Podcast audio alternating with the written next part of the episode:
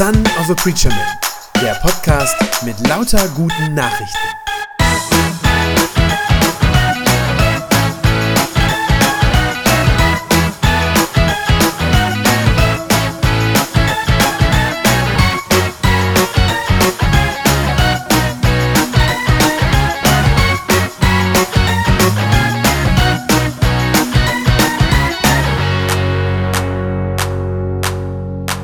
Hörst mir nicht zu.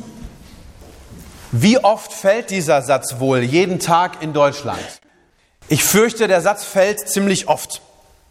Kinder hören ihren Lehrern nicht zu. Männer hören ihren Frauen nicht zu. Oder vielleicht manchmal auch die Frauen ihren Männern nicht. Politiker hören den Menschen nicht zu, sobald sie dann mal gewählt sind. Also die Politiker, nicht die Menschen. Der Chef hört nicht zu, wenn die Mitarbeiter Verbesserungsvorschläge machen, die eigentlich gut wären. Und auch in der aktuellen politischen Krise, die wir an manchen Stellen in unserem Land haben, auch da ist immer wieder die Rede vom Zuhören. Dann wird gesagt, dass viele Leute heute deshalb angeblich die AfD wählen, weil die vermeintlich den Sorgen der kleinen Leute in Anführungszeichen zuhört. Ob das so ist, sei dann wirklich mal dahingestellt. Es scheint jedenfalls, wir haben ein Problem mit dem Zuhören. Bei jedem von unseren vier Kindern wurde gleich nach der Geburt ein Hörtest gemacht. Das gehört heute dazu. Das gehört zu diesen frühkindlichen Untersuchungen bei den kleinen Säuglingen. Einer der Ärzte, der den Test durchführte, der sagte damals zu uns ein bisschen scherzhaft, sagte er, ja, wir machen diesen Test immer deshalb, damit die Eltern später wissen, wenn ihr Kind nicht auf sie hört, dass das nicht an den Ohren liegt. So lustig das klingt, da steckt ganz viel Weisheit drin und Wahrheit, denn in den meisten Fällen liegt es ja nicht an den Ohren und auch nicht an unserem Verstand, am intellektuellen Begreifen, wenn wir anderen Leuten nicht richtig zuhören. In den allermeisten Fällen liegt es daran, dass wir nicht zuhören wollen oder dass es uns vielleicht schlicht nicht interessiert.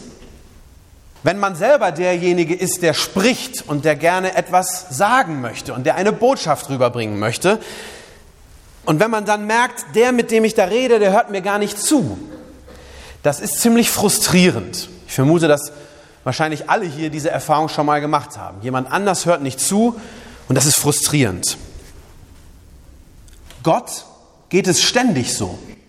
Seit er uns Menschen gemacht hat, macht Gott diese Erfahrung, dass wir ihm nicht zuhören. Das ist schon gleich die allererste Geschichte in der Bibel, also direkt nach dem Schöpfungsbericht. Dann die allererste Geschichte der Bibel erzählt schon gleich davon, wie die ersten Menschen Gottes Anweisungen in den Wind schlagen, sagen, ach komm, und dann das tun, was ihnen passt.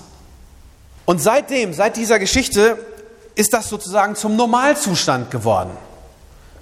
Dass wir Menschen uns von Gott abwenden, dass wir ihn ignorieren, dass wir unsere Ohren verstopfen, sie zuhalten, dass wir unsere Herzen hart machen, so heißt das immer wieder in der Bibel, die Herzen verhärten, ihm nicht zuhören. Seit Gott uns geschaffen hat, erlebt er immer wieder dasselbe. Seine Menschen, die Geschöpfe, die er doch liebt, also wir, hören ihm nicht zu. Und das beinahe Unglaubliche ist, er gibt trotzdem nicht auf. Seit Jahrtausenden. Immer wieder muss Gott das erleben, wir hören nicht zu, aber er gibt nicht auf. Trotzdem redet er. Trotzdem ruft er uns. Trotzdem kann man sagen, wirbt er geradezu um uns, will uns gewinnen, unser Herz gewinnen. Er hat uns die Bibel gegeben, zum einen sein Wort, da drin redet er zu uns.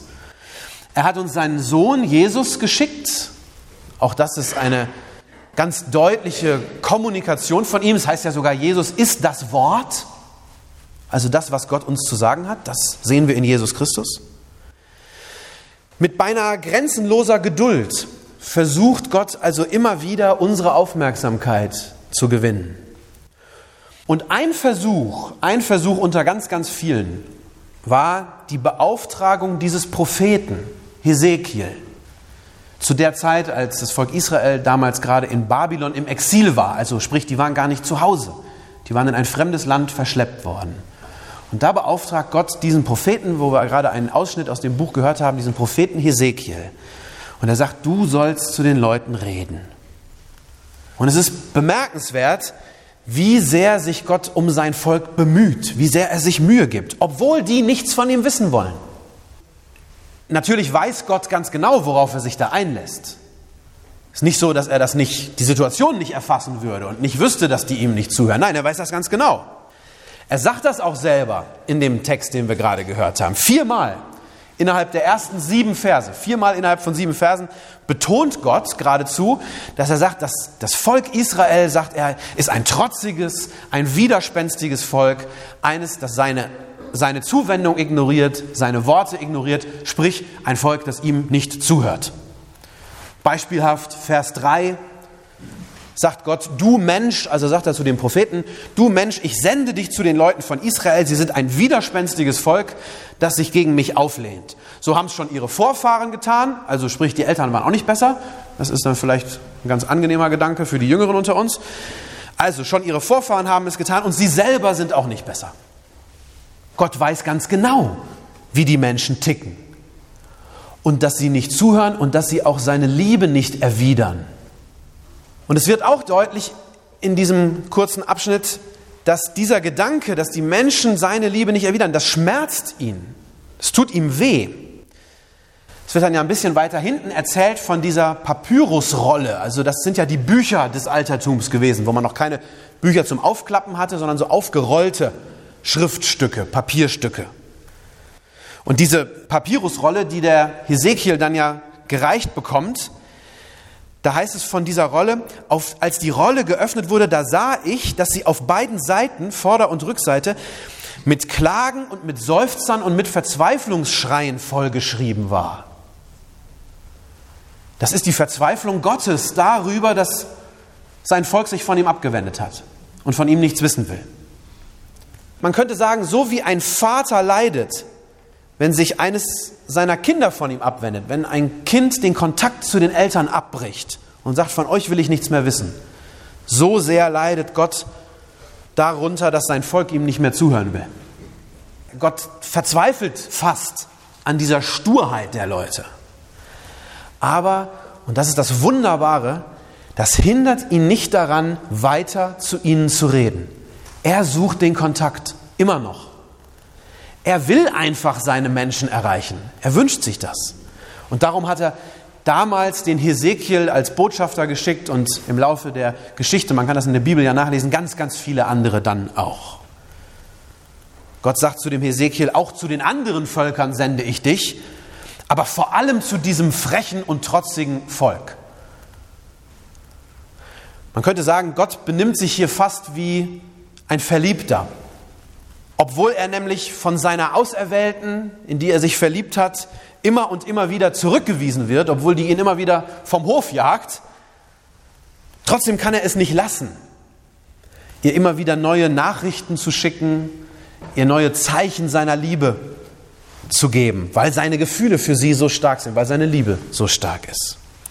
Gott liebt uns so sehr, dass er nicht aufgibt, sogar dann, wenn wir ihm gar nicht zuhören wollen. Und manchmal passiert dann das Wunder, dass Gott mit seiner Liebe dann doch das Herz eines Menschen gewinnen kann.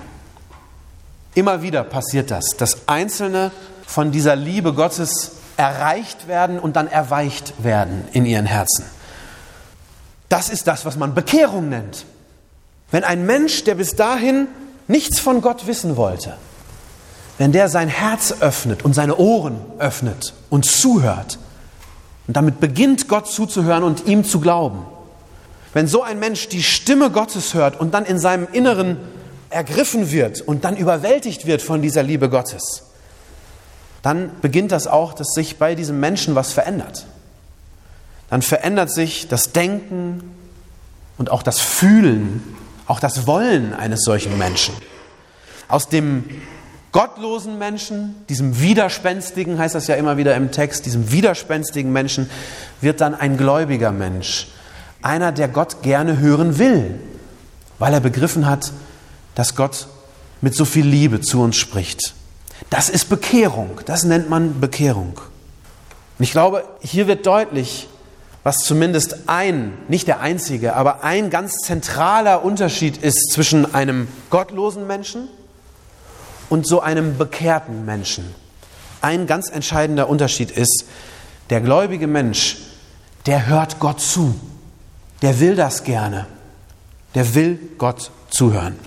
Deshalb sagt Gott auch immer wieder zu dem Propheten, dass er sich anders verhalten soll als dieses widerspenstige Volk. Vers 8 sagt er zu dem Hesekiel, du aber höre, was ich dir zu sagen habe. Sei nicht trotzig, so wie dieses widerspenstige Volk. Du mach deinen Mund auf und iss das, was ich dir gebe, sagt Gott. Ein Christ, neben vielen anderen Dingen, die auch dazugehören zum Christsein, aber ein Christ ist auch jemand, der Gott zuhört und der Gott gehorsam ist. Zum Christsein gehört es unbedingt, dass man sich was sagen lässt von Gott. Als Christ muss ich das zulassen, dass Gott mir was sagen darf und mich auch in Frage stellen darf. Dass er mein Denken in Frage stellt. Ich kann mich noch gut daran erinnern, wahrscheinlich ist das längst nicht der einzige Punkt, aber an einem bestimmten Punkt kann ich mich daran erinnern, wie ich, nachdem ich Christ geworden war, nachdem ich mich bekehrt hatte, wie ich umdenken musste. Ich weiß das wie heute. Es war, ich war erst seit ganz kurzem Christ, dass ich wirklich verstanden hatte, jawohl, Jesus liebt mich und ich möchte zu ihm gehören. Und ich war in der Stadt zu Fuß unterwegs und ich weiß es wie heute, ich ging über eine ganz bestimmte Fußgängerbrücke. Als ich auf einmal diesen Gedanken hatte, wenn das alles stimmt mit dem Evangelium von Jesus, dass der für unsere Sünden am Kreuz gestorben ist, dass Gott uns deshalb annimmt, wenn das alles wahr ist, dann heißt das aber ja auch, dass der Mensch an sich eigentlich böse ist und eigentlich nicht gut in seinem Herzen ist. Dass er eben diese Erlösung braucht. Wir brauchen das, dass Jesus für uns stirbt. Das war für mich ein völlig neuer Gedanke. Ich war bis dahin, wie glaube ich viele Leute, ganz selbstverständlich davon ausgegangen, ja, Menschen sind eigentlich gut. Manchmal machen sie schlechte Dinge, aber eigentlich im Grunde ihres Herzens sind sie gut. Die Bibel sagt aber was völlig anderes. Und ich musste damals meine Sicht, die ich auf den Menschen allgemein, uns alle sozusagen hatte, diese Sicht musste ich verändern. Mir hat das nicht gefallen.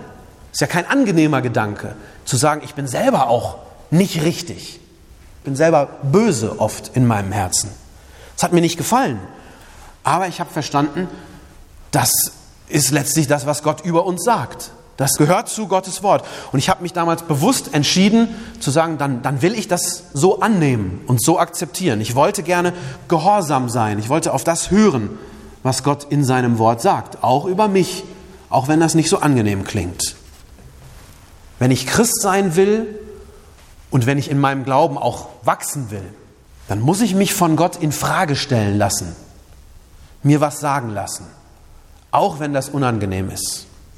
Wenn ich Christ sein und im Glauben wachsen will, dann muss ich mich Gott sozusagen aussetzen. Ich muss ihm zuhören und auch auf ihn hören. Ich muss zulassen, dass Gottes Gedanken meine Gedanken prägen dürfen, meine Gedanken formen und verändern dürfen, die Art, wie ich denke. Und ich muss das in mich aufnehmen und an mich ranlassen, das, was Gott mir sagen will. Ich muss sein Wort in mich hineinlassen. So wie der Hesekiel diese Schriftrolle aufessen sollte, ohne sich zu beschweren. Ist ja nicht was besonders Angenehmes, wenn man denkt, man kriegt ein Schriftstück gereicht und man soll das aufessen. Das ist nicht so kompliziert damals, weil das aus Papyrus war. Das ist so ein Pflanzenzeug. Das kann man tatsächlich, ist ein bisschen zäh, aber man kann das tatsächlich kauen und mit viel Spucke kriegt man das auch irgendwie runter. Aber es ist nicht toll. Vers 2 und 3, da heißt es, ich, also der Prophet Hesekiel, ich öffnete den Mund und er gab mir diese Rolle zu essen. Und er sagte zu mir, du Mensch, verspeise diese Buchrolle, die ich dir gebe und fülle deinen Magen damit. Er soll das annehmen, was Gott ihm gibt. Und es ist, glaube ich, kein Zufall, dass Hesekiel in dieser Vision, es ist ja eine Vision, er sieht das vor seinem inneren Auge, es ist kein Zufall, dass Hesekiel in dieser Vision von Gott eine Schriftrolle gereicht bekommt. Nicht irgendwas anderes, sondern eine Schriftrolle, die er aufnehmen soll, die er in sich essen soll und aufnehmen soll. Denn das Wort Gottes aufnehmen und mir sagen lassen und an mich heranlassen, das geht tatsächlich nur durch Lesen, durch Bibellesen. Wenn ich nie die Bibel zur Hand nehme und nie darin lese, dann höre ich Gott auch nicht zu. Die Bibel ist Gottes Wort an uns. Das, was er uns sagen will. Das heißt, wenn ich auf ihn hören will, wenn ich das gerne möchte, sage ich möchte Gottes Stimme hören, dann muss ich auch da reingucken. Dann muss ich sein Wort lesen. Da steht das drin, was er sagen will. Ja, und mehr noch. Ich muss es nicht einfach nur so lesen, wie man andere Bücher liest. Ich muss auch an meiner inneren Haltung arbeiten und daran was tun, wenn ich lese. Denn wenn ich Bibel lese, dann muss ich das tun mit einem mit offenen Ohren und mit einem offenen Herzen, mit der Bereitschaft, da jetzt auch was drin zu hören, was mich anspricht. Und ich glaube, damit wir das hinkriegen, unser Herz ist normalerweise hart, steht ja auch immer wieder in dem Text da, damit das gelingt, muss ich dabei beten. Ich muss Gott bitten, dass wenn ich die Bibel zur Hand nehme, dass ich sie dann auch richtig verstehe. Dass ich Gottes Wort richtig verstehe, dass er mir hilft einzusehen, was das da jetzt heißen soll, was er mir sagen will. Das heißt, ich muss sozusagen betend lesen, damit ich mir nämlich nicht wieder nur meine eigenen Gedanken mache. Die führen mich nämlich oft ganz woanders hin, als dahin, was Gott mir eigentlich sagen will. Wir Menschen, wir sind ja ganz gut darin, uns immer unsere eigene Meinung immer bestätigen zu lassen. Also das, was wir sowieso schon gedacht haben. Es gibt da Untersuchungen, psychologische Untersuchungen, die das belegen, dass Menschen alles das, was sie irgendwo aufnehmen, was sie hören, was sie vielleicht in einem Film sehen, was sie lesen irgendwo, dass Menschen ganz schnell und ganz leicht dabei sind, alles das einfach so für sich zu, zu verstehen und so auszulegen, dass es ihre eigene Meinung bestätigt, die sie sowieso schon hatten. Selbst wenn da das Gegenteil steht. Das ist, ganz, das ist eine spannende psychologische Funktion, aber wir können das irgendwie. Deshalb ist das ja übrigens auch so schwer, einen Skeptiker, der davon nichts wissen will, vom Klimawandel zu überzeugen. Das ist so ein Beispiel, wo wir das gerade überall sehen, dass Leute, die das nicht glauben wollen, dass es den gibt, die werden auch alles, was sie darüber lesen und hören, und da kannst du Experten ins Fernsehen stellen, wie du willst, die werden das immer, Leute, die das nicht glauben wollen, werden das für sich immer so zurechtdrehen, dass es dann doch ihre eigene Meinung am Ende bestätigt und unterstützt. Und ich befürchte, dass ganz oft Gottes Wort in der Bibel, wenn es denn überhaupt gelesen wird, dann aber so gelesen wird, dass wir uns so ein bisschen zurechtdrehen, weil es für uns dann angenehmer ist. Ich habe das oft erlebt dass Menschen die Bibel lesen oder irgendwas aus der Bibel hören, dann vielleicht über eine Aussage, die da drin steht, irgendwie stolpern und sagen, huch, das finde ich aber komisch oder ich verstehe es nicht oder ich finde es sogar blöd. Und dass sie dann diese Aussage anfangen einfach so umzudeuten, bis sie wieder in ihr Weltbild passt. In der Geschichte von Adam und Eva, wo die die verbotene Frucht essen, das steht ja ganz vorne in der Bibel, da ist der eine Satz, mit dem diese Schlange die Eva dazu bringt, die Frucht zu nehmen, was Gott ja klar verboten hatte. Der eine Satz, den die Schlange sagt, ist, sollte Gott etwa gesagt haben, dass ihr das nicht essen dürft? Punkt, Punkt, Punkt. Sollte Gott gesagt haben.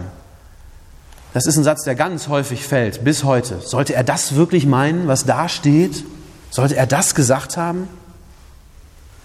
Das ist nicht leicht, es fällt uns nicht leicht, dass wir uns dem Wort Gottes, wenn wir es in der Bibel lesen, dass wir uns dem unterordnen und uns was sagen lassen, dass wir darauf hören.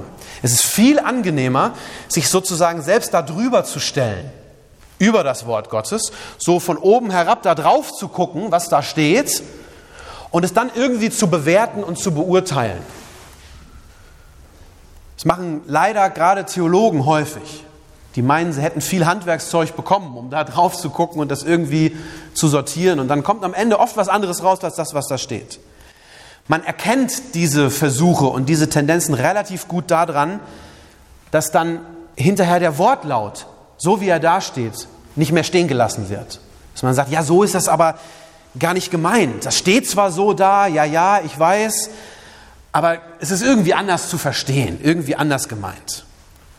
Und ich kann das nur noch mal sagen, diese Art, die Bibel zu lesen, die ist falsch und die wird nichts bringen, weil man dann wieder nicht Gottes Stimme hört, sondern nur wieder das eigene, das, was man sich selbst so sowieso schon gedacht hat. Ich glaube, wenn wir die Bibel lesen, dann sollen wir nicht über Gott nachdenken. Über etwas nachdenken heißt ja, ich habe es sozusagen unter mir und mache mir darüber meine Gedanken.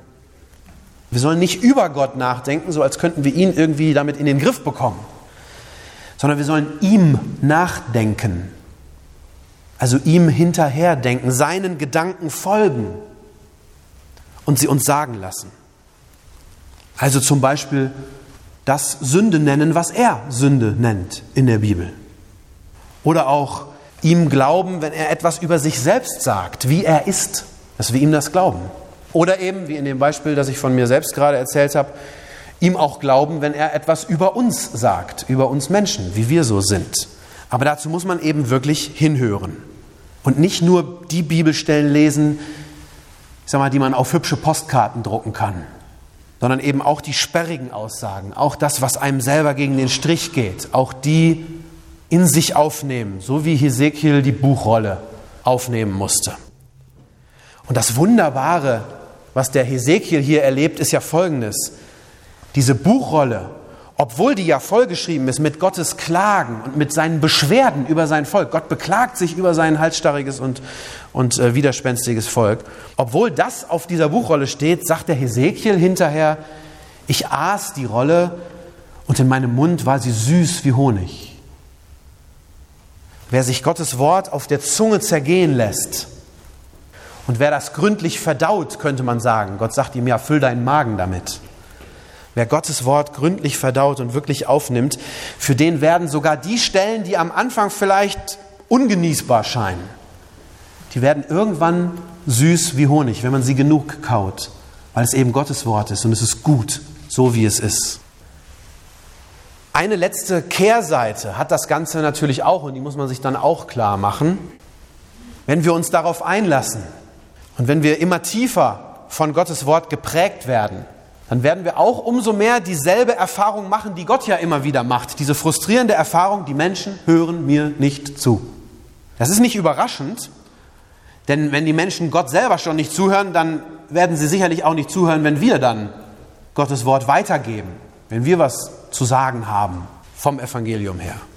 Das ist also nicht überraschend, aber es ist natürlich irgendwie frustrierend und ernüchternd. Das ist ja durchaus eine Erfahrung, die wir als Christen häufig machen, dass Leute sich nicht dafür interessieren, was wir vom Glauben zu sagen haben. Aber Gott warnt den Hesekiel schon genau davor, bereitet ihn sozusagen innerlich darauf vor und sagt, sagt ihm das schon, dass er abgelehnt werden wird mit seiner Botschaft. Gott spricht zu ihm Hesekiel, Vers 6 und 7, du Mensch, hab keine Angst vor ihnen, also vor den anderen Leuten, und vor ihrem Spottreden. Du wirst unter ihnen leben wie unter Skorpionen und wie mitten unter Dorngestrüpp. Aber du brauchst dich nicht zu fürchten. Sag ihnen die Worte, die ich dir auftrage, ganz gleich, ob sie dich hören wollen oder nicht. Du weißt ja, sie sind ein widerspenstiges Volk. Es gehört also durchaus dazu, verspottet zu werden als Christ, wenn man sich zu Gott bekehrt und wenn man sich von ihm verändern lässt im Herzen und berühren lässt. Es ist für uns Christen ganz normal, dass uns keiner zuhören will, wenn wir Gottes Botschaft verkünden. Aber, und das steckt hier eben auch drin, so wie Gott nicht aufgibt, er hat ja auch uns nicht aufgegeben, so sollen auch wir nicht aufgeben. Wer einmal das Wort Gottes gehört hat, wirklich gehört hat und davon geprägt wurde, der soll das dann auch weiter sagen. Der soll dieses Wort Gottes weiter sagen, egal ob die Menschen es hören wollen oder nicht, das spielt keine Rolle. Sie wollen es ja in der Regel nicht, aber sie sollen es eben hören. Gott will, dass sie es hören. Und darum möchte ich das auch gerne, dass die Menschen es hören. Ich glaube, wer wirklich einmal von Gott berührt wurde und im Innersten verändert wurde, und wer wirklich einmal Gottes Wort gehört hat, für den gilt dann das, was der Petrus im Neuen Testament, also viele Jahrhunderte später, dann einmal sagt, als er, weil er gepredigt hat, vor Gericht steht. Da sagt er, wir können es ja nicht lassen, zu reden von dem, was wir gesehen und gehört haben. Amen. Das war eine gute Nachricht vom Son of a Preacher Man. Wenn sie deinen Glauben gestärkt hat, dann abonnier doch einfach meinen Podcast bei Spotify, iTunes oder podcast.de und gib mir ein Like auf Facebook. Ich hoffe, du hörst mal wieder rein. Gott segne dich und bis bald.